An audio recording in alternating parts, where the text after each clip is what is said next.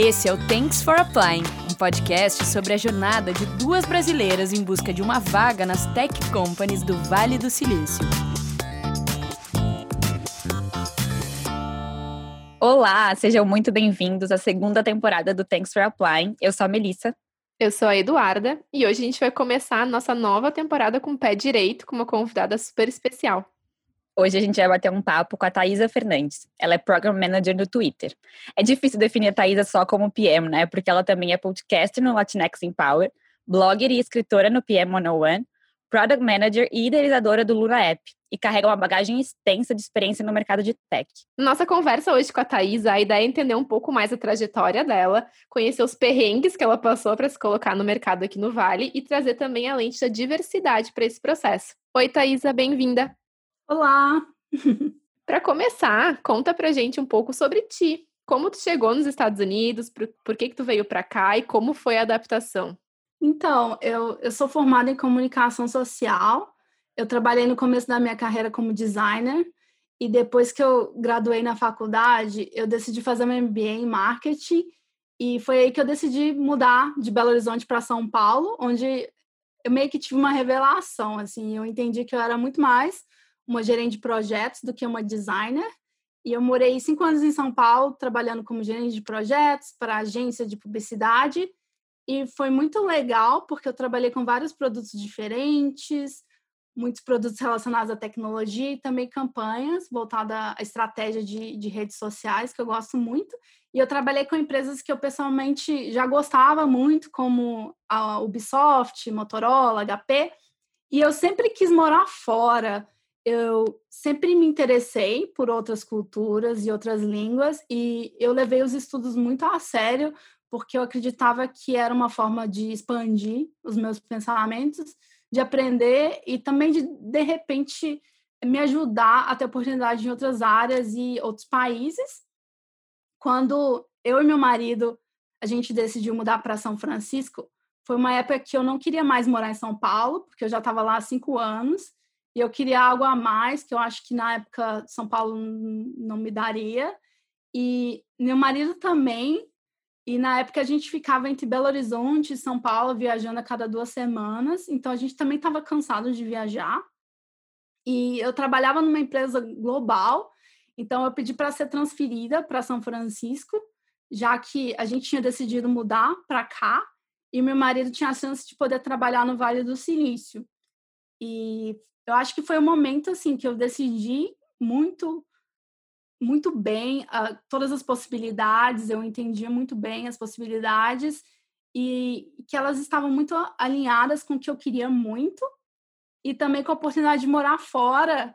Eu quase mudei é, de país quando eu terminei minha faculdade, quase fui para a França e, e acabou não acontecendo. Eu tinha decidido fazer uma M B A num lugar que eu acho que foi muito bom, mas eu acho que foi um momento que era muito assim...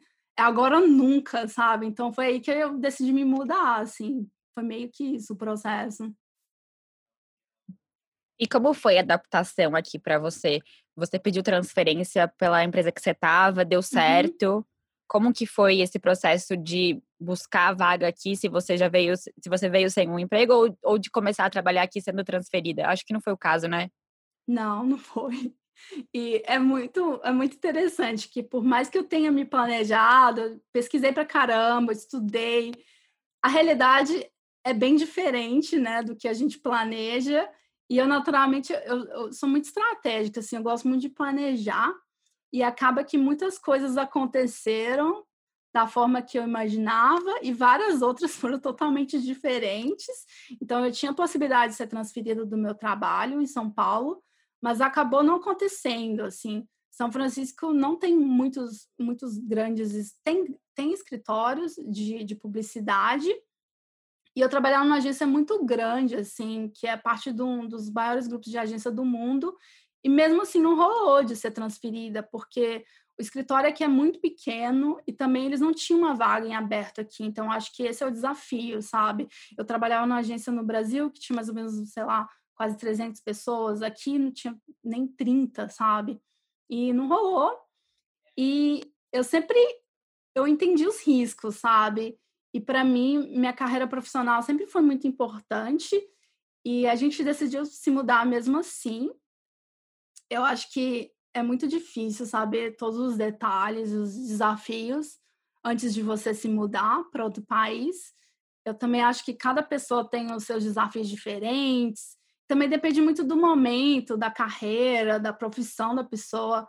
Por isso eu acho muito legal o trabalho que vocês têm feito, assim, de divulgar é, todos os desafios e, e agora entrevistando pessoas, assim, acho que é muito, muito legal. E meio que quando eu mudei para cá, eu estava freelando e eu estava trabalhando num projeto pessoal, que depois virou um aplicativo que eu trabalhei durante muitos anos aqui, o que de certa forma ajudou muito nesse processo. E também até eu iniciar o a permissão de trabalho e, e tudo mais. E eu acho que o que foi muito legal, assim, no nosso primeiro mês e meio, foi que a gente decidiu viajar, assim. A gente viajou, a gente foi para alguns lugares, que foi muito legal ter essas férias, sabe? É, no começo, assim.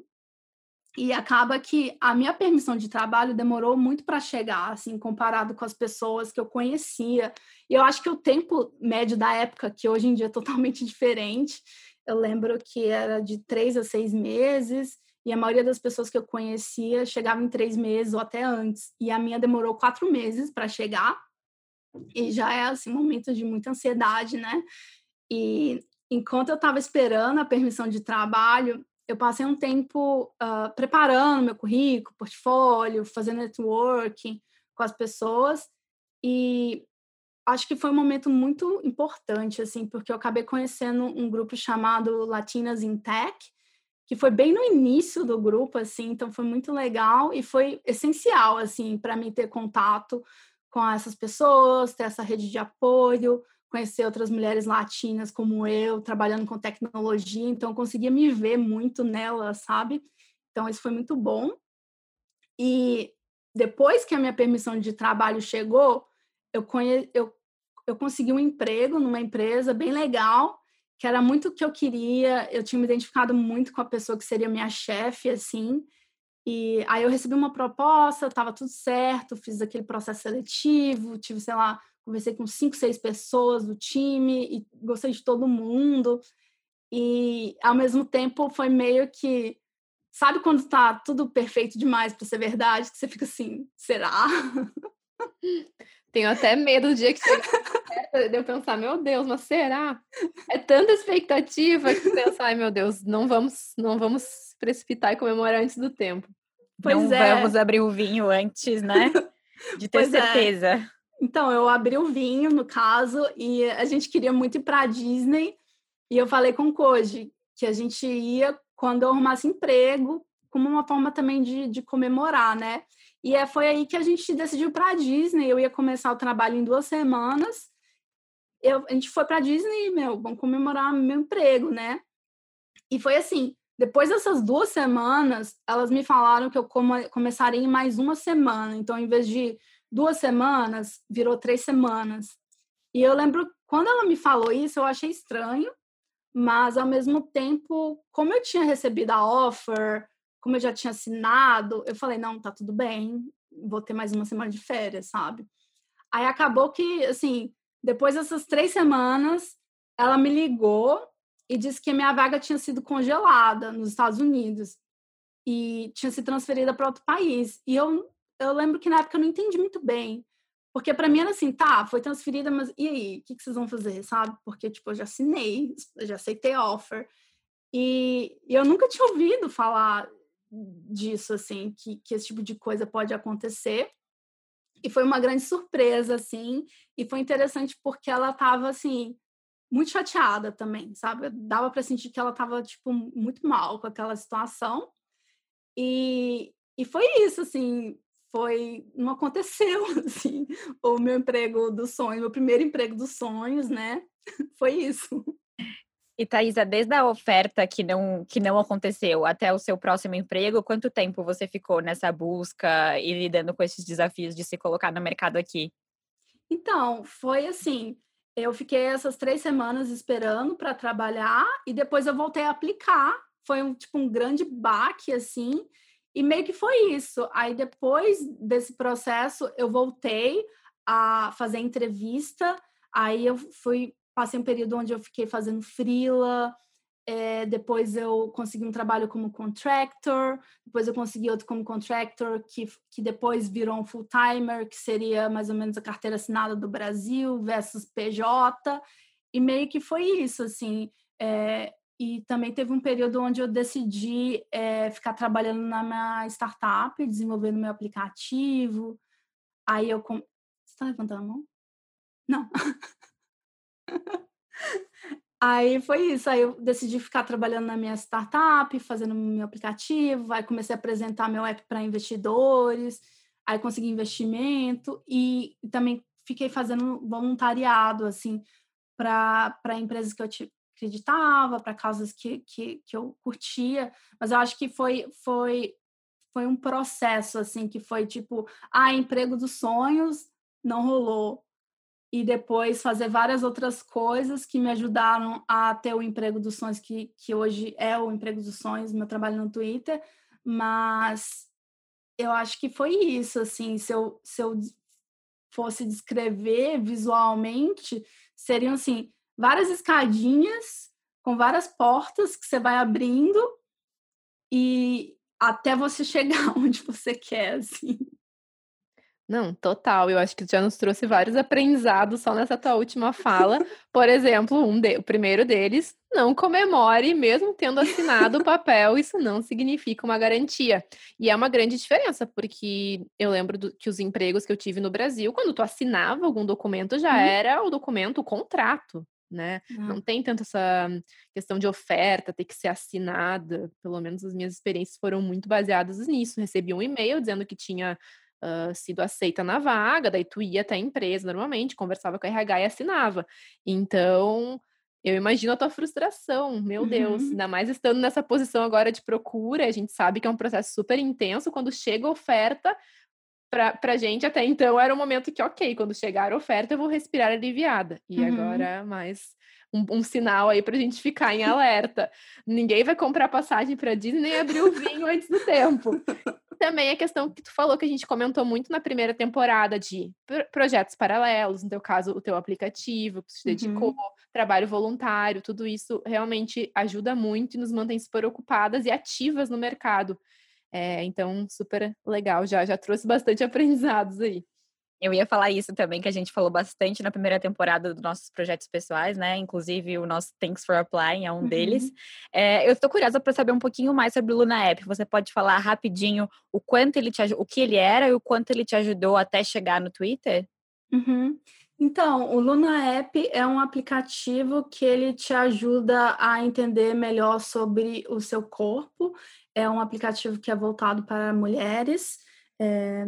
Então, é, é, não é só uma forma de te ajudar a traquear seu ciclo menstrual, mas muito mais uma forma de te ajudar a ler os sinais que o seu corpo te dá ao longo do mês, porque eu acho que com o nosso estilo de vida, várias questões, hoje em dia a gente acaba não prestando tanta atenção para o nosso corpo, e o nosso corpo está sempre dando sinais de como a gente está se sentindo. Então, se a gente parar para conseguir... É, se a gente parar para ver esses sinais, a gente consegue entender muito mais várias coisas, inclusive se programar melhor. Então, essa é a ideia do app, assim, te, te ajudar a lidar melhor com o seu corpo. E, e foi isso, assim, eu tive essa ideia porque foi na época que eu não queria tomar mais hormônio e eu comecei a procurar aplicativos para me ajudar a, a traquear melhor o meu, meu ciclo menstrual. E quando eu fui procurar, eu não encontrei nenhum app que me...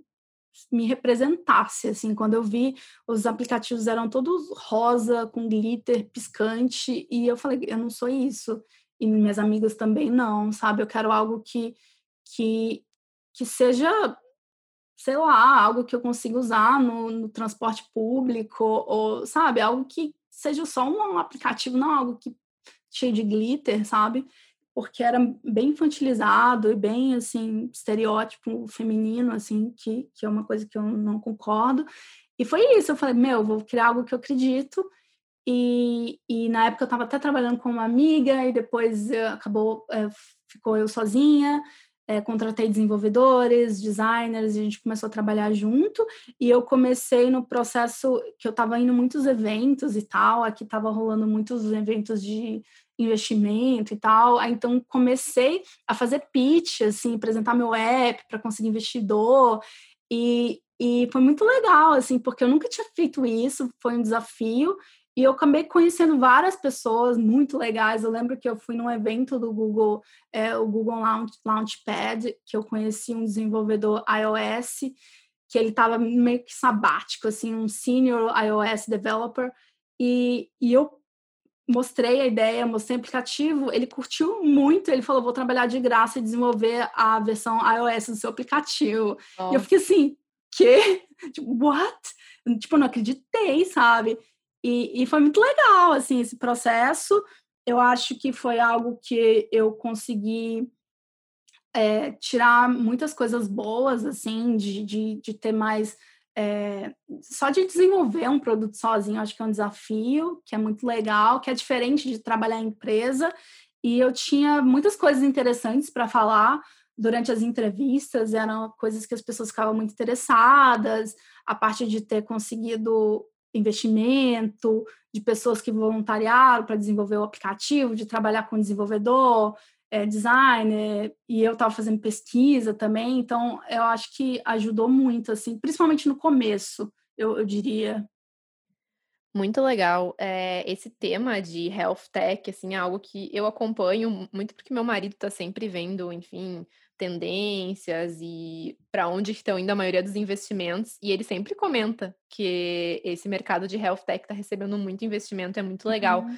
É, eu queria saber como é que, se alguma, se tu conseguiu investimento de algum, de algum investidor, investimento de investidor é ótimo, queria saber se tu conseguiu investimento e se o app foi para frente, se ele chegou a ser lançado e, enfim, conta um pouco pra gente. Então, sim, eu tinha essa pessoa trabalhando, desenvolvendo a versão iOS, porque na época eu ia lançar só o Android e, e não ia ter versão iOS, e acabou que essa pessoa estava desenvolvendo o iOS, eu consegui investimento e foi aí que eu consegui fazer o M V P e, e tinha pessoas testando o meu aplicativo e, e eu estava quase para lançar, na verdade, mas aí eu já estava, assim... É muito difícil, né, lidar com, com um emprego e construir um aplicativo que também é um emprego. Então, acho que o que aconteceu foi que eu realmente tive que decidir, assim, que era prioridade para mim. E apesar do Luna ser algo que eu acredito muito, assim, e até hoje, assim, eu vejo que hoje tem outros aplicativos. Eu acho que o que mais se assemelha ao que eu estava construindo é o Clue, que eu vejo que eles estão, assim, eles estão caminhando mais para a ideia do Luna de estar, tá, ter informação, te ajudar a lidar com o corpo, mas ainda não está lá tudo que eu, que eu fiz, mas ao mesmo tempo é uma coisa que eu realmente não, não consigo fazer as duas coisas, sabe?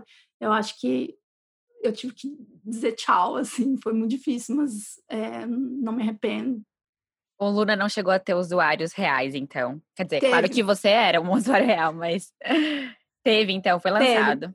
Ah. É, ele foi lançado, mas ele foi lançado, tipo, como um beta, assim. Teve poucas pessoas uh, testando.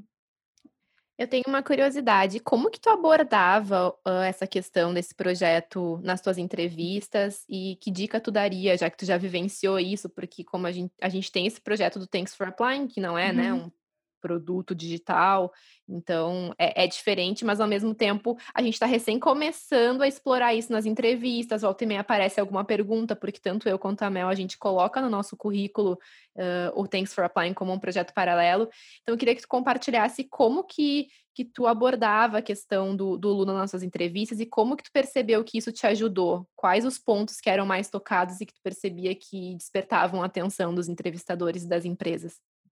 Então, eu comentava, sim, falava com certeza do, do meu app, ah, até porque era uma coisa totalmente relacionada com o que eu faço hoje, é trabalhar com produto, e uma coisa que eles se interessavam muito, assim, eu acho que só de falar que eu estava desenvolvendo um produto sozinha, era uma coisa que as pessoas se interessavam muito, assim. Eu acho que a gente conversou sobre isso uh, antes de, das pessoas verem projetos pessoais como algo muito positivo. Então, isso já era uma coisa muito boa. E eles se interessavam muito, principalmente pela, pela questão de eu ter contratado desenvolvedores, designers, e de estar tá fazendo trabalho com essa equipe cross-functional, uh, trabalhando com essas pessoas, e também pelo fato de eu ter, é, eu tinha um plano de monetização, então eu já tinha a P R D toda, assim, então eu podia falar muitos detalhes sobre o produto, principalmente a parte de monetização, é uma coisa que eles gostavam muito de saber, e a questão de ter conseguido investimento, então eu acho que to- essas coisas, as pessoas é, conseguiam ter uma visão mais holística do meu trabalho e do que eu estava conseguindo atingir, sabe? Super legal ouvir isso, já é uma dica pra gente, Duda, na hora de falar nas entrevistas sobre o Thanks for Applying, a parte de monetização, a gente pode colocar no nosso plano, né? Mas uma coisa que eu queria saber, Thaísa, é a gente fala muito que esse processo que a gente está vivendo aqui, e eu acho que a história do Luna App deve ter muitas histórias de, de erro e acerto, que... Que erros e acertos, você, erros principalmente, cometidos durante essa jornada de busca e também de construção do seu projeto, você destacaria e daria como dica para os nossos ouvintes, principalmente pensando quem está procurando um emprego, está entrevistando, está aplicando para trabalho?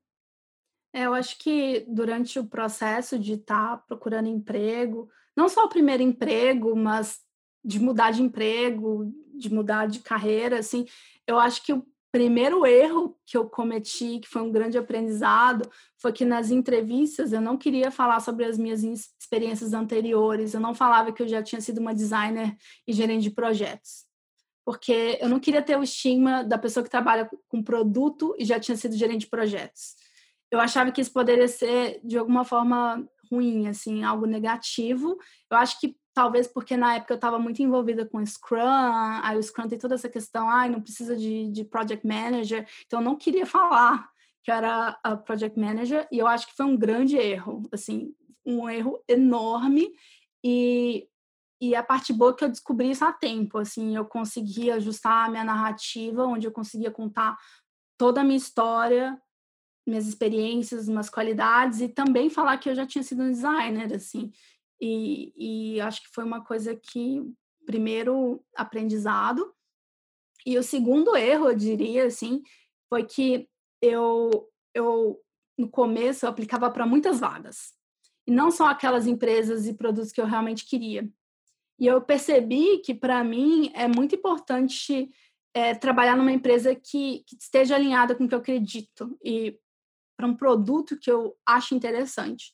Então, você realmente escolher onde você absolutamente gostaria de trabalhar te ajuda muito, porque você vai ter menos entrevistas para se preparar e, a, e acaba que a experiência vai ser melhor, porque você vai ter mais chances de passar nesses processos seletivos, justamente porque você vai estar tá falando com empresas que você curte mesmo, sabe? Isso é uma coisa que conta muito aqui, não é aquela coisa... sei lá, acho que no Brasil às vezes a gente pesquisa mal menos sobre a empresa, e aqui não, eles fazem perguntas muito profundas, assim, que você tem que dar uma pesquisada maior, sabe? E não é algo, ah, a empresa faz X, eu gosto de X, não é isso, sabe? É algo muito maior, e eu acho que o que eu queria falar também seria da, das oportunidades, sabe? E eu acho que que as pessoas que vêm de fora, às vezes, não focam tanto em certas coisas, assim. Por exemplo, é, você precisa dedicar muito tempo fazendo seu resumê, seu currículo, sabe? É, é, é, é muito tempo que você precisa dedicar, é uma coisa complexa, não é fácil. Eu lembro que no Brasil, fazia anos que eu não tinha currículo. Tipo, eu tinha meu LinkedIn, já conhecia todo mundo, meu, não precisava de currículo. Aqui não, você precisa de currículo, você tem que passar muito tempo fazendo seu currículo, ajustando seu currículo. Outra coisa é o seu LinkedIn, você precisa ter um LinkedIn, ele tem que estar sempre atualizado, não importa assim, se você está trabalhando ou não está, tem que estar é, atualizado. E acho que seria a terceira coisa, assim, que eu vejo, eu vi até vocês comentarem em um episódio que, sobre a questão de ter um site. Você precisa ter um site, você precisa ter um portfólio, você precisa apresentar seu trabalho de uma forma que não seja o seu LinkedIn ou seu currículo. Você precisa ter um site, assim. É, e não importa se você é designer ou se você não é, você precisa ter um site. E eu acho que, assim, na minha opinião, acho que essas coisas são, assim, mínimo, assim. E eu sei que é muito difícil, porque são muitas coisas que você tem que fazer, é muito desafiador, mas, ao mesmo tempo, eu acho que também tem muitas oportunidades, sabe? Eu lembro quando eu, eu decidi fazer meu portfólio, eu não tinha nenhuma referência, assim, de portfólio de, de Product Manager, Program Manager. Aí eu pensei, eu quero um portfólio, eu vou fazer um site. E eu falei, pô, vou fazer do jeito que eu acredito e eu vou melhorando aos poucos, assim. E foi uma experiência muito legal, assim. O meu primeiro portfólio eu decidi fazer tudo do zero, eu fiz a programação, eu fiz tudo, tudo do zero, e depois eu decidi migrar para uma plataforma é, para me ajudar e ter mais eficiência, mas, por exemplo, quando eu estava fazendo entrevista no começo, a pessoa falava, ah, gostei do seu portfólio, eu falava, pô, eu fiz, eu programei, fiz tudo, aí a pessoa, porra, você fez tudo? Sim, então era uma coisa legal de falar também. E, e o que foi muito interessante, assim, eu nunca esperei, foi que, assim, um dia eu recebi uma mensagem de um Product Manager do SoundCloud, acho que hoje em dia ele trabalha como consultor, é, e ele tem vários cursos no Udemy, no LinkedIn Learning, ele me mandou uma mensagem. Aí ele falou o seguinte, ele falou que ele estava procurando referência de portfólio de gerente de produto e achou o meu portfólio como a melhor referência que ele já tinha visto. Aí ele tinha Ele me perguntou se ele poderia usar meu portfólio como exemplo num dos cursos dele. E foi muito legal porque, primeiro, eu conheci um, um Product Manager muito foda, conheci os cursos dele, que eram muito legais, e para mim foi muito bom, porque eu virei tipo uma referência, sabe, de portfólio de produto. E depois disso eu acabei fazendo um post no, no meu blog no Medium, no P M cento e um, falando sobre... É, portfólio para Product Manager, e depois de um tempo, um desenvolvedor na Ucrânia me mandou uma mensagem, e ele falou que estava criando um site para coletar referência de portfólio de produto, porque não tem muita gente que faz portfólio de produto, e hoje o meu post é o que mais traz é, tráfego para o site dele, então a gente já tem uma coleçãozinha de, de, de sites de, de Product Managers, e eu acho que é isso, assim, que eu queria falar, assim, sobre a questão também de tentar encontrar oportunidade nas adversidades, sabe? E encontrar uma forma de fazer as coisas e, tipo, a forma que você acredita e, e, e isso pode te ajudar a se destacar, sabe? Com certeza. Nossa, tu tá dando um banho de inspiração, assim, na gente, porque, primeiro, eu acabei de...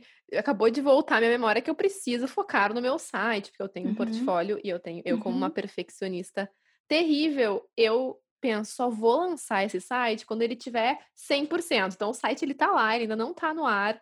E agora tu me inspirou a, a lançar e ir arrumando como dá, né? Então, assim, Sim. O famoso feito é melhor que perfeito. Eu não sou muito fã dessa máxima, mas nesse caso é exatamente isso. E é muito legal, assim, essa história do, do blog. Olha que incrível, um cara na Ucrânia te achou. É, é, é surreal, assim, é, o poder que a internet tem de conectar as pessoas. E é assim que tu vai criando o teu networking. E que legal, porque são formas não muito óbvias, né? Não foi ele, mas uhum. no LinkedIn a gente trocou. Não, ele achou o teu post e aí usou de referência. Então, muito, muito legal. Outra coisa super legal é que a gente fica super honrada é que vocês perceberam que a Thaísa nos ouve, né? Porque ela trouxe uhum. a história do site. Depois de ouvir a gente falar sobre isso, eu lembro que eu comentei, eu precisava desse empurrãozinho. Então, depois desse episódio, Melissa vai t- começar a trabalhar no P M portfólio dela.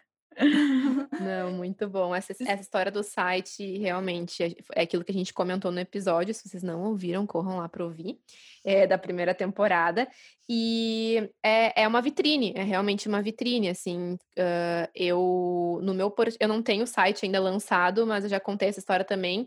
O meu portfólio, ele não tem nada uau, assim, mas eu sempre me preocupo em fazer ele minimamente agradável, esteticamente agradável e que que as informações estejam ali de um jeito bonitinho e uhum. legal, legal de ser consumido.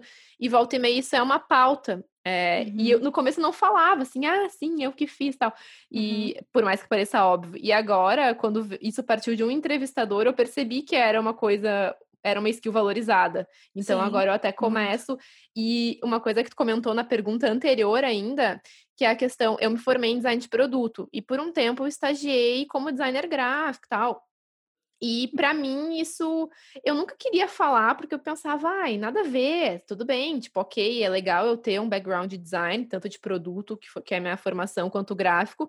Mas eu não, eu não eu tentava não trazer isso, porque por, um, por muito tempo isso me incomodou. Porque em uhum. vários empregos que eu tive uh, lá no começo... Até quando eu comecei a trabalhar com pesquisa, muita gente sabia, ah, é legal, ela tem skills de design, então, ah, nos ajuda aqui a fazer redes sociais, ah, nos ajuda aqui a fazer essa apresentação, e eu ficava até um pouco braba com isso. Hoje eu vejo com outros olhos, mas eu falava, não, eu quero ser pesquisadora, eu não sou designer uhum. mais. Eu migrei para pesquisa, tipo, ok, eu posso fazer uma apresentação, porque é parte do meu trabalho, mas eu não quero que me definir como designer.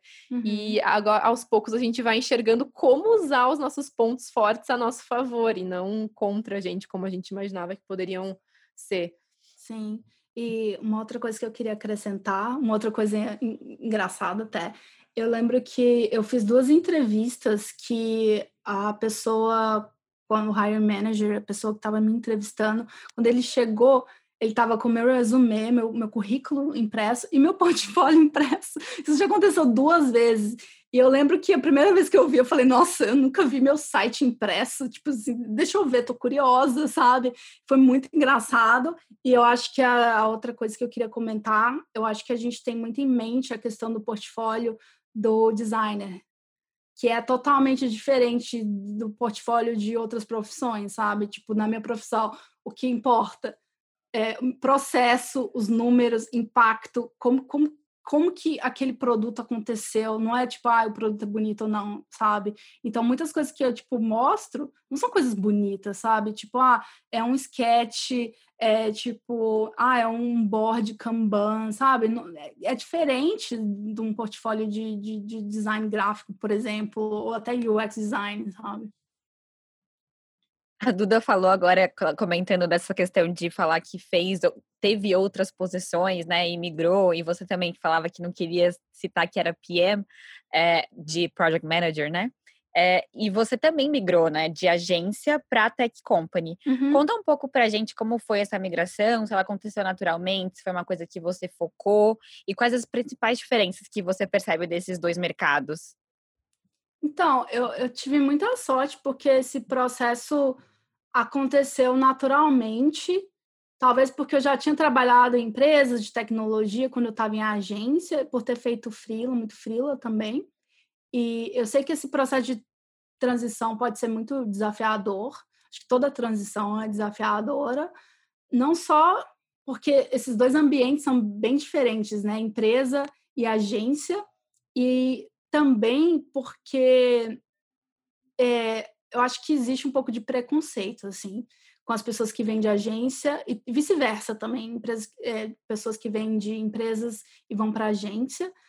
É, falando das diferenças, assim, acho que as maiores diferenças é que em agência você tem a oportunidade de trabalhar em vários produtos diferentes, assim. Então, é muito bom, porque você pode trabalhar em várias coisas legais, num curto período de tempo, assim. Por exemplo, nos dois anos que eu trabalhei em agência aqui, eu trabalhei em muitos lançamentos de, de produtos diferentes para empresas muito incríveis. Então, para o meu portfólio foi muito bom. E em empresas de tecnologia, a parte boa é que, geralmente, você tem uma equipe maior, as funções são muito bem definidas e você trabalha colaborativamente, assim, que é muito incrível, é muito, muito legal. E eu acho que o desafio é que a agência é meio que a natureza do negócio, assim, que eu acho que é difícil ser diferente. Então, acho que você acaba que fica muito dependente dos seus clientes, da sua verba, o prazo geralmente é muito curto.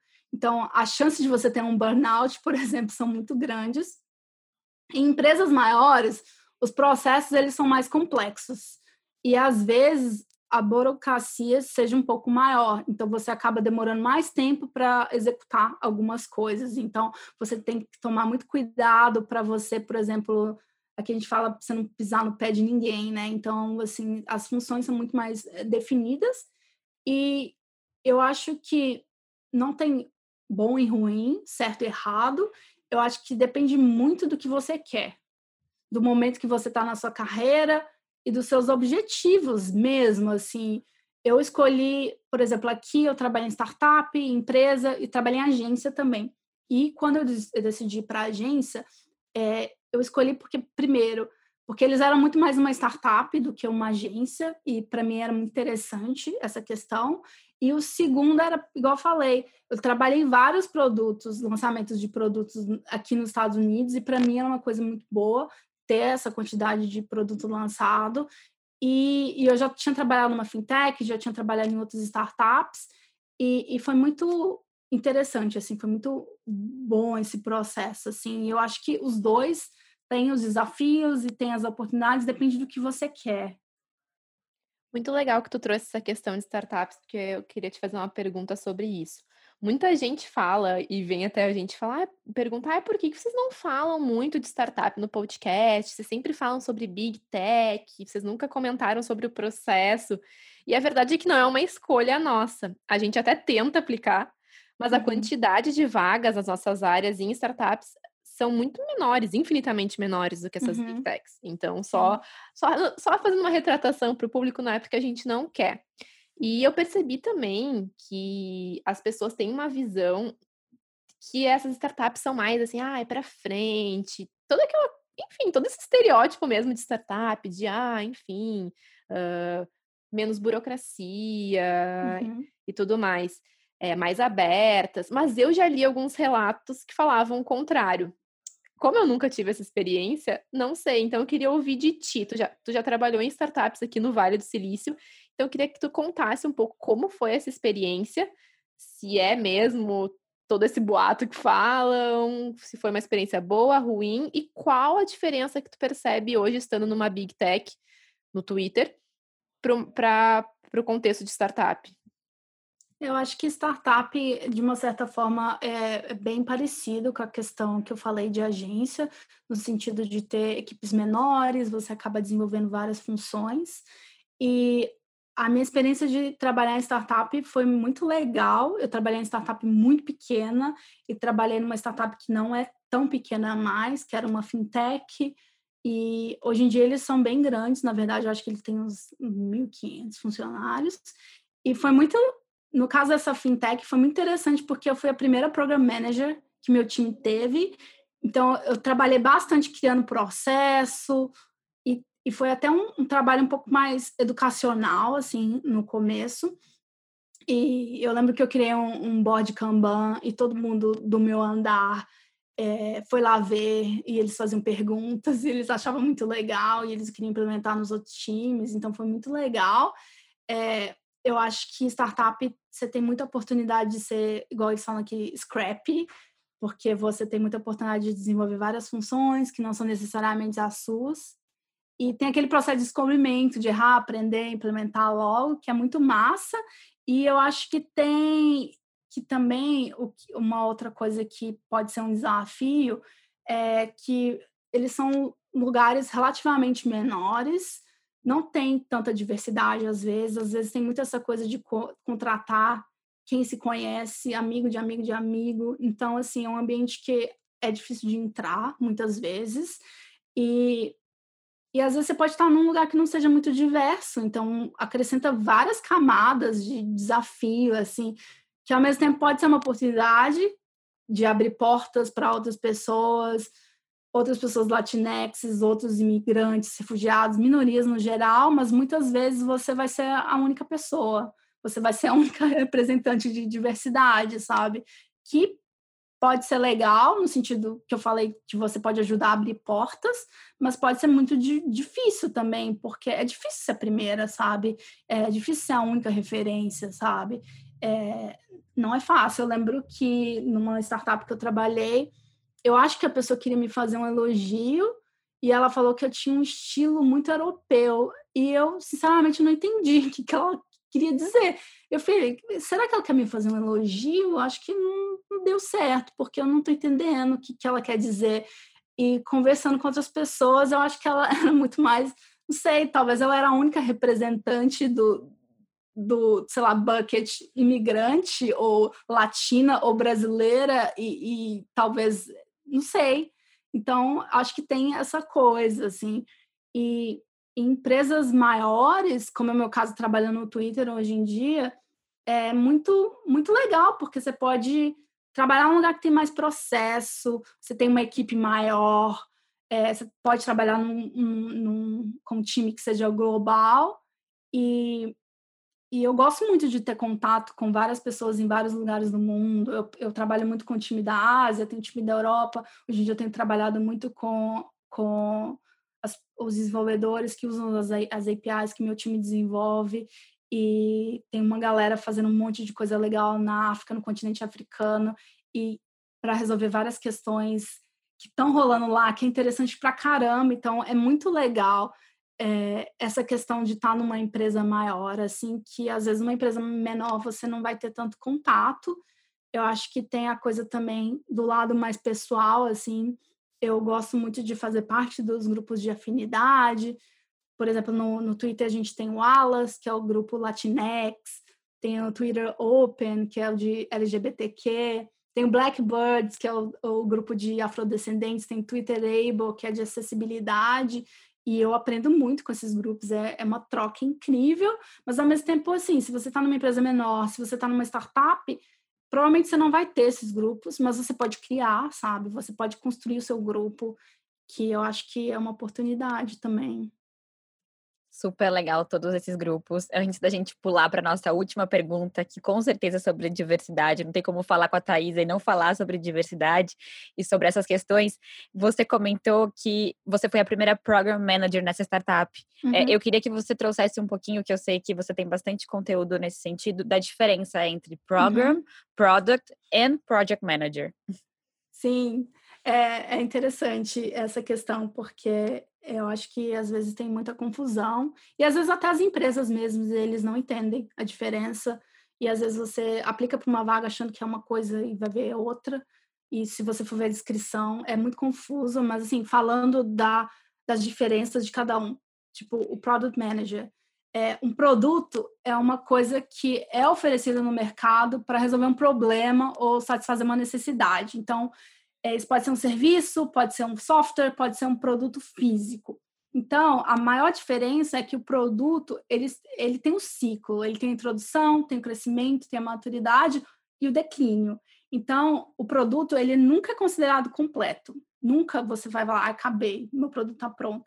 Por quê? Porque o usuário, ele está sempre evoluindo e, e o usuário vai ter necessidades diferentes ao longo do tempo. O que é bem diferente de, do Project Manager. O Project Manager, o projeto é algo que é temporário. Você tem um início, você tem um fim, você tem um escopo e você tem os recursos. E aquilo vai acabar, assim. E, e o gerenciamento de projetos é muito mais um esforço temporário, que tem uma data para acabar, assim. E, e se o projeto não tem fim, na verdade não é um projeto, talvez ele seja uma operação, sabe? E, ao contrário do Program Manager, o Program Manager, na verdade, é aquela pessoa que está voltada para os negócios e para as operações. Então, é, é um trabalho que tem um cunho muito mais estratégico, sabe? Então, é, o programa, ele está muito suscetível a, a mudanças. A mudança dos objetivos dos negócios, do mercado, então ele está sempre em mudança. Igual o produto também, mas o programa ele vai traduzir é, muito mais os objetivos estratégicos e as metas dos negócios. Então, tudo que você faz tem que ser mensurado e tem que estar tá alinhado com aquele objetivo do negócio. Então, muitas vezes, é, você vai ter vários projetos, então você vai trabalhar com os project managers e todos esses projetos tem a ver, eles estão alinhados com o objetivo do negócio. Eu acho que essas seriam as maiores diferenças, assim. Muito bom. Thaísa, voltando para a questão da diversidade que tu comentou. Bom, a gente já falou lá no começo, na tua apresentação, que tu tem um podcast, o Latinx Empower. Se tu quiser contar um pouquinho, fazer o momento jabá, antes de eu passar para a pergunta de como surgiu a ideia do podcast, o que, que as pessoas vão encontrar lá, fica à vontade. Então, a ideia do podcast foi meio que... Meio que... Depois que eu mudei para cá, eu sentia muita falta de encontrar, conhecer pessoas iguais a mim, porque eu, eu estava construindo minha carreira ainda e eu queria me ver em, em cargos, empresas que eu gostaria de estar. Então, depois que eu conheci o grupo Latinas in Tech, foi muito bom para mim, porque eu consegui conversar, conhecer várias pessoas. E agora que eu estou num momento diferente da minha carreira, eu... eu eu entendo que as nossas histórias não são compartilhadas é, fora desses grupos, e eu acho que é muito importante ter esse tipo de conversa. Então, é, uma ideia, a meta do, do, do Latinx Empower é realmente contar as nossas histórias, que vão muito mais além de onde eu trabalho, o que, que eu estudei, que são coisas muito mais profundas, assim, de... de do nível mais pessoal. Então, eu entrevisto, eu entrevisto pessoas é, latinexes ao redor do mundo. É mais focado em tech, mas eu também entrevisto pessoas que não trabalham em tech para saber a história delas, a jornada, o que funcionou, como foi, e, e, e trocar a figurinha mesmo. E, e tem algumas coisas que a gente fala que são um pouco mais técnicas das áreas delas, que é, que é muito interessante saber que às vezes é, a gente não tem tanto acesso. Por exemplo, eu acabei de, de entrevistar uma pessoa, ele é data scientist e ele trabalhava em empresa aqui e está voltando para a academia agora. Então, ele falou da diferença da academia do Corporate America, sabe? Foi muito interessante para mim, assim, e, e ter esse contato e aprender, mas essa é a ideia, assim, é uma troca. É muito legal, sou ouvinte e adoro. O podcast é em inglês, então também é ótimo para treinar os ouvidos. É... E sobre a questão de ser latino, é... a gente ainda não conseguiu chegar a uma conclusão, é... porque... A gente já comentou em outros episódios, toda vez que a gente vai aplicar no formulário, a gente tem que preencher é, uhum. se nós somos. E é engraçado que, às vezes, eles já perguntam direto. Você é latino? Tu tem que marcar sim ou não. E, às vezes, abre lá toda a aba com várias é, uh, etnias, enfim. Etnias? Nossa. Uhum. Daí abre a aba com várias etnias. E, enfim, a gente sempre marca e fica pensando assim, ai, será que isso vai me prejudicar no processo? Será que isso vai me ajudar? Qual a tua percepção sobre isso? E também eu percebi que nós, brasileiros, a gente tem uma certa dificuldade de nos enxergarmos como latinos. A gente sente que os americanos também fazem um pouco essa distinção. Não sei se tem a ver com a língua, porque os outros latinos todos têm o espanhol como idioma, enquanto no Brasil a gente fala é, português. Uh, então, assim, por que que tu acha que isso acontece? Tu, tu enxerga que isso também acontece, essa distinção? E qual a tua percepção sobre isso? Ser uma ser latinex é uma coisa boa ou uma coisa ruim no mercado daqui? É, essa é uma questão, assim, eu lembro quando eu aplicava, eu ficava sem saber se eu colocava ou não, se era uma coisa que iria me prejudicar, mas a conclusão que eu cheguei é que é uma coisa que eu sou, não tem como ser diferente, assim, e eu acho que se a gente pensar que a população nos Estados Unidos hoje, os latinexes, nós somos vinte e seis por cento e nós somos menos de três por cento das pessoas que trabalham em tech, é algo, com certeza, que é, é muito desafiador, com certeza. A gente tem que quebrar várias barreiras, assim, só pelo fato de a gente estar aqui, e sem contar que nós todos, a gente tem níveis diferentes de privilégios dentro da comunidade latinex. E, por exemplo, só pelo fato de eu ter vindo, vindo com um visto de trabalho, por ter a pele clara, eu tenho plena consciência do que, dos privilégios que eu tenho, sabe? E eu acho que as pessoas no Brasil têm dificuldade de se enxergar como latinas por várias questões. Eu acho que hoje em dia talvez é, esteja melhorando, eu vejo as pessoas se identificando e falando mais, pelo menos na minha bolha. E talvez tenha a ver com o fato da gente não falar espanhol, ou ter vários aspectos da cultura hispânica que, que não faz parte da nossa realidade. E eu também imagino que tem algumas pessoas que entendem os estigmas que a palavra latinex tenha, então eles preferem se verem como brasileiras para meio que não fazer parte desse estigma e não sofrer certos preconceitos, O que, obviamente, não acontece, tipo, não resolve nada. É... E eu acho que tem a questão também das vezes os formulários, hoje em dia está melhorando bastante, porque antigamente eu acho que acabava não incluindo a gente, né? E eu vejo que isso tem mudado, algumas empresas têm, têm colocado, né? Tipo, pessoas do Brasil também, é, não só, tipo, hispânicas. E, e eu acho que, principalmente as empresas maiores, estão fazendo muitas coisas com relação a isso, atualizando os formulários. E eu acho que a vantagem, assim, de ser Latinx em geral, eu acho que a gente tem muita resiliência, sabe? E isso é uma coisa que eu vejo, assim, muito, principalmente com o meu podcast, é uma coisa que a gente fala muito, assim, e, e que a gente fala muito dessa coisa da gente também não ter medo do trabalho, de perseverar, de ser muito comunica- comunicativa, sabe? De criar laços com as pessoas. E eu acho que isso é uma qualidade muito, muito boa, assim. E, ao mesmo tempo, eu, eu entendo que isso tudo é um desafio também, que, que tem aquela coisa, né? Tipo, das pessoas não conhecerem, de não ter acesso, de, às vezes, você ser a única representante que a pessoa conhece. Enfim, eu acho que é um desafio. Bom, tá muito claro pra gente o quanto diversidade é importante para você, é um dos seus drivers, né? A gente queria saber, tô curiosa, é, se quando você escolheu aplicar pro Twitter, isso era uma coisa que fez diferença na escolha, e se hoje, trabalhando lá, você se sente representada, você sente que existe um ambiente que acolhe diversidade. Então, essa coisa é muito interessante da, da minha vaga no Twitter. Então, eu nunca, eu nunca apliquei pra minha vaga no Twitter, assim.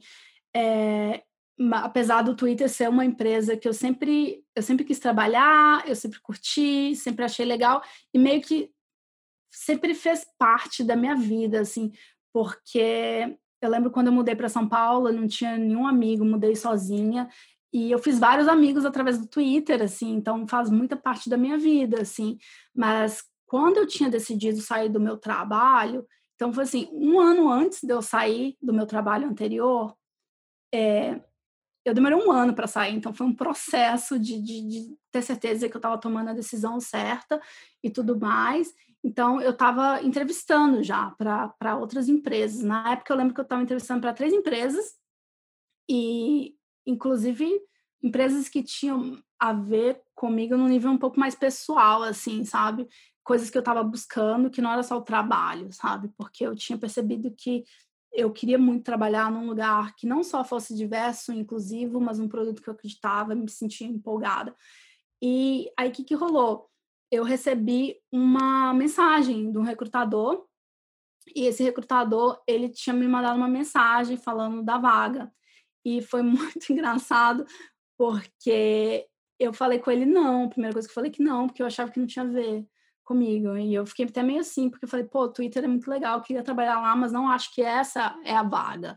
Aí, o recrutador, ele insistiu, e ele me mandou a descrição da vaga, e foi aí que eu entendi melhor o que seria o trabalho. Aí eu falei, porra, sim, né, lógico, tem muito a ver comigo. E como eu estava nesse processo de realmente escolher onde eu queria estar, porque tinha questões muito profundas que eram importantes para mim, eu falei, pô, se eu gostar da equipe, eu vou. Se eu não gostar, eu não vou. Para mim estava claro, assim, sabe? Porque eu estava escolhendo muito, assim. E foi aí que eu tive minha primeira é, reunião com a pessoa que hoje em dia é meu manager. E eu gostei muito dele. Eu acho que a gente se identificou muito. E, e esses processos dessas empresas, eles são muito longos, né? Eu acho que eu tive sete entrevistas no total e, no fim, eu tive um teste. Então, foi bem longo. Eu lembro que a última entrevista que eu tive antes do teste foram três horas, um pouco mais de três horas de entrevista. e, e foi um dia que eu lembro que estava muito quente em São Francisco, era um dia horrível de quente. E eu fui pro, pro Twitter e eu lembro que eu falei... Tenho três horas de entrevista, vamos aí, vamos, vamos, vamos, vamos fazer.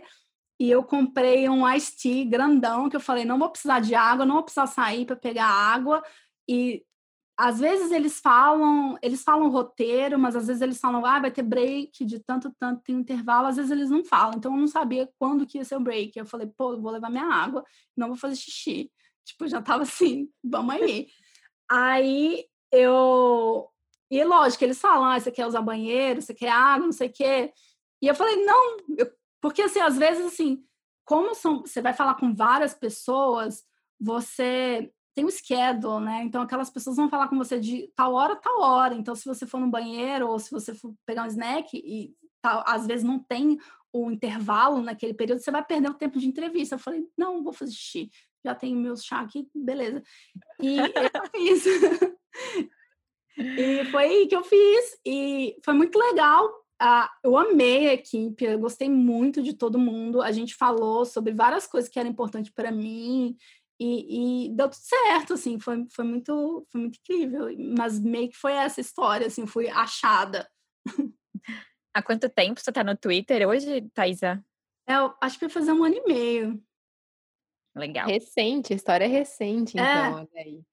Cara, que, que loucura, né? A gente aqui, enquanto, enquanto você ia contando que tu rejeitou o recrutador, eu pensava, ah, meu Deus, quando o recrutador me procura, só falta eu pegar e dar um beijo nele, pela, agora pela tela, né? Porque não, não podemos encontrar. Mas, gente, que engraçado e que história curiosa. De novo, uma coisa que a gente sempre fala e que a gente também tem que entrevistar uhum. a empresa. É muito importante, sim, né? É, a, claro, a gente não se sente tanto, a, gente tá, a Mel principalmente tem a pressão do, do prazo e tal, a gente não se sente numa posição de muita escolha, mas eu acho que a longo prazo é sim muito importante a gente uh, ter essa, esse olhar sim. crítico para a empresa também, porque senão o que, que adianta, tá. né? É furada, tu não, tu não acreditar no produto, tu, ou tu entrevistar e ver que aquele ambiente talvez não seja um ambiente muito saudável para trabalhar, é cilada, com certeza. Uhum. É uma coisa que é difícil de da gente construir é a consciência do nosso processo, né? E ter consciência de que a gente escolher a empresa certa e gastar, não gastar, mas tomar nosso tempo estudando ela, vai nos ajudar muito mais do que a gente sair a louca aplicando para várias coisas, que é o que eu vinha, venho fazendo e vinha uhum. fazendo até pouco tempo atrás. O podcast foi um dos projetos que me ajudou a a parar um pouco mais para pensar sobre o meu processo. E eu confesso que é bem difícil entender isso, porque, como a Duda falou, tem as questões do prazo e tem aquela, essa questão da autoestima, da gente que não está trabalhando, que também a gente se autopressiona, né, para conseguir algum trabalho, como se isso fosse mudar radicalmente todos os meus problemas. É, como migrante, enfim, como mulher, como profissional, como indivíduo. Thaísa, a gente vai partir agora para o bate-bola final do nosso episódio. E a primeira pergunta é, sente uma vantagem e uma desvantagem de ser brasileiro aqui no mercado. O que, que você acha que ser brasileiro no Vale traz de vantagem e o que, que traz de desvantagem? Olha, eu acho que vantagem, acho que é a mesma coisa para as pessoas da América Latina no geral. Igual eu falei, eu acho que a gente tem vantagem de ser resiliente e nós somos... Uh, muito boas comunicadoras, eu diria. A gente cria laços, a gente às vezes não sabe como fazer algo, mas a gente consegue unir todo mundo e, e, e trabalhar junto. Eu acho que isso é uma ótima vantagem. Eu acho que a desvantagem seria realmente ser minoria, principalmente em tecnologia. Tem vários aspectos da cultura aqui que algum ponto do processo pode ser estranho para a gente. E também por não ter muitos laços aqui. Às vezes as pessoas não conseguem reconhecer onde a gente estudou, onde a gente trabalhou no Brasil, se você não trabalhou numa empresa mais conhecida, uma empresa global. Eu acho que tem essa questão também. E, e eu acho que, a, no fim, as pessoas também procuram o que é familiar, né? O que é bem natural, o que acaba sendo bem desafiador pra gente, porque às vezes a gente não tem o que é familiar. Sim, com certeza. Tu chega aqui meio sem referência nenhuma, né? Uhum, é. E conta uma gafe ou situação engraçada que tu já viveu ou que tu presenciou gerada pela diferença cultural aqui. Pode ser no ambiente de trabalho ou na vida. Eu acho que... Eu queria falar uma coisa que não é bem uma gafe, mas é algo muito engraçado. é, eu trabalhava numa empresa e a gente estava se preparando para fazer o, o White Elephant, que eu acho que é meio o amigo oculto roubado do Brasil. Eu amo amigo oculto, sério, eu amo amigo oculto, eu super dedico, pesquiso, com presente, escrevo cartãozinho, eu adoro. E aí, a gente estava se preparando para o, o White, White Elephant e eu me voluntariei para escrever os números no papel quando a gente ia sortear. Aí eu escrevi o um númerozinho, cortei, embrulhei. E, e aí, quando a gente começou a sortear, ninguém entendia os meus números. E no começo, eu não levei a sério. Eu fiquei assim, mano, como assim? Como a pessoa não entende meu número, sabe? Porque, tipo, minha letra é boa, sabe? Eu falei, cara, eu escrevi direito. Como assim? Essa pessoa não tá entendendo meu número. Tipo, sabe? Eu super não levei a sério. E aí, a... aí teve uma outra pessoa. A pessoa tá assim, isso é um ou sete? Eu falei, gente, tipo, o sete tem um risquinho. Como que é o um? Vai ser o sete, sabe? E, e eu fiquei assim, nossa, não tem condição, não tem condição, e várias pessoas não estavam entendendo, e eu fiquei tendo, tendo que traduzir os números, e eu nunca tinha ouvido falar nisso, eu nunca tinha pensado nisso. Eu acho que no Brasil a gente escreve os números de formas muito, muito diferentes, né, vai de cada pessoa, assim, e eu, na verdade, não sei, assim, se as pessoas aqui estão acostumadas a fazer os números de uma forma que para a gente é diferente, mas no fim, assim, foi muito engraçado, eu não esperava, e no fim eu fiquei até brincando, assim, que ninguém entendia os números brasileiros. Cara, que bizarro, porque letra é uma coisa que até vai, né? Mas número, hoje mesmo eu tava falando com meu irmão, e ele, não, ele mora na Europa, ele mora em Londres, e ele tava me mostrando, olha que coincidência, antes do nosso episódio, o caderno de caligrafia lá, um, era uma cartinha, na verdade, da escola dos meus sobrinhos.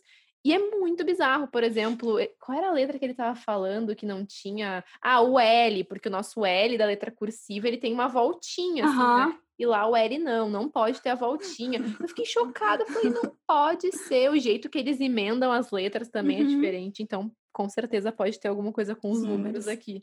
Mas vamos então para a nossa última pergunta. A gente queria que você compartilhasse alguma dica, ferramenta, livro, podcast, filme, qualquer coisa que tenha te ajudado no teu processo de busca por trabalho aqui ou até no, no teu desenvolvimento de carreira, não necessariamente na, na busca por trabalho.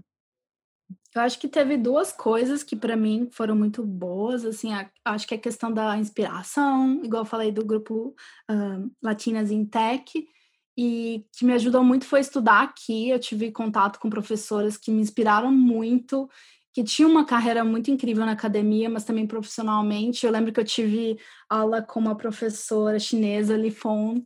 Eu lembro que eu vi ela... Assim, ela foi minha professora também. Mentira! Eu amo a Li Fong. Assim, eu, assim, eu tive aula ela com... Ela é maravilhosa. Eu ela tive maravilhosa. duas matérias com ela. Ela, eu tive duas matérias com ela e depois eu fiz um curso com ela para tirar a certificação do P M P. E assim, ela virou minha mentora, assim, eu sou muito fã dela. Você e ela... teve essa atividade do Peanut Butter Jelly? Tive. Eu também tive essa atividade, foi a gente, pelo visto a Thaísa fez o mesmo curso que eu, né, que é a certificação de Pro- Project Management uhum. é, na U C Berkeley, e a Li Fong foi minha professora no primeiro semestre. Eu já não vou lembrar quais matérias ela deu para mim, mas ela me deu duas matérias, uma no primeiro e outra no segundo semestre, e ela é chinesa, se eu não me engano, né? Ela, ela é chinesa. Tem uhum. uma super história de superação, de vir para os Estados Unidos sem falar inglês, é, tentar é, o primeiro emprego. Ela falou, na época que eu não tinha dinheiro para nada, eu só comia sanduíche com peanut butter. Era esse, essa a refeição dela. Ela é super inspiradora mesmo. Legal saber que a gente trocou essa experiência. É, e ela é engenheira e ela viveu muito machismo, né, quando ela se mudou para cá, então ela é uma inspiração e ela é incrível, assim, sou muito fã dela, então acho que foi muito inspirador. E também é, acho que outros, vários outros grupos também, eu faço também parte do, do Brave, que é a comunidade de brasileiras, então foi muito legal ter essa troca. E eu acho que também teve vários livros que, que não são necessariamente focados a desenvolvimento de carreira, mas que me ajudaram muito no processo, acho que em vários níveis, assim, né? É, eu gosto muito de um livro que... Eu, eu li esse livro quando eu me mudei para cá, chama Strengths Finder, que é um livro que eles têm um teste, que você faz um teste para você descobrir quais são as suas qualidades, porque a questão é muito mais assim, descobrir sua, suas qualidades, o que você já é bom e melhorar aquilo que você já é bom, não procurar é, desenvolver skills em coisas que você não, já não é bom, que é mais difícil.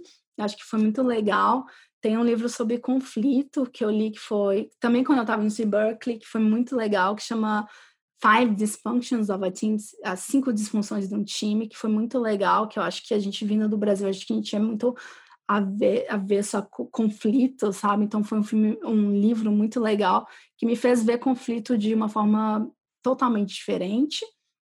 E tem um outro livro que eu gosto muito, que é um livro da Brené Brown, que chama Dare to Lead, que é um, que é um livro sobre liderança, que é bem focado para mulher, assim, que eu acho que, que também é um livro que, que me ajudou muito. Lembrando que todas essas dicas que a Thaísa deu vão estar lá no nosso Instagram, arroba thanks for applying.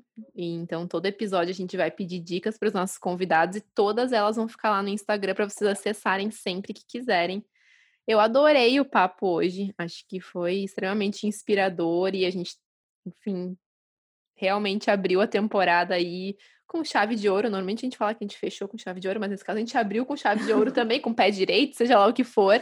É, super obrigada por topar o convite para falar com a gente, por compartilhar a tua história, as tuas experiências. É, agregou muito para mim e imagino que vai agregar também para quem nos ouviu. Eu também queria agradecer por você ter topado conversar com a gente. Para a gente é uma honra ter uma mulher como nossa primeira convidada da segunda temporada e que tem causas que conversam bastante com o que a gente também acredita. Então, super obrigada. Ah, obrigada a vocês, foi muito legal, sou muito fã do podcast de vocês. É, eu estava até conversando com umas amigas, assim, ia ser muito legal se, se eu tivesse ouvido o podcast de vocês quando eu me mudei para cá. Eu acho que só da coisa de você não se ver sozinha também é muito, muito bom, é muito poderoso. Com certeza, com certeza. Esse senso de comunidade, assim, de ouvir histórias e compartilhar histórias é o que está nos motivando e por isso que a gente está aqui na nossa segunda temporada.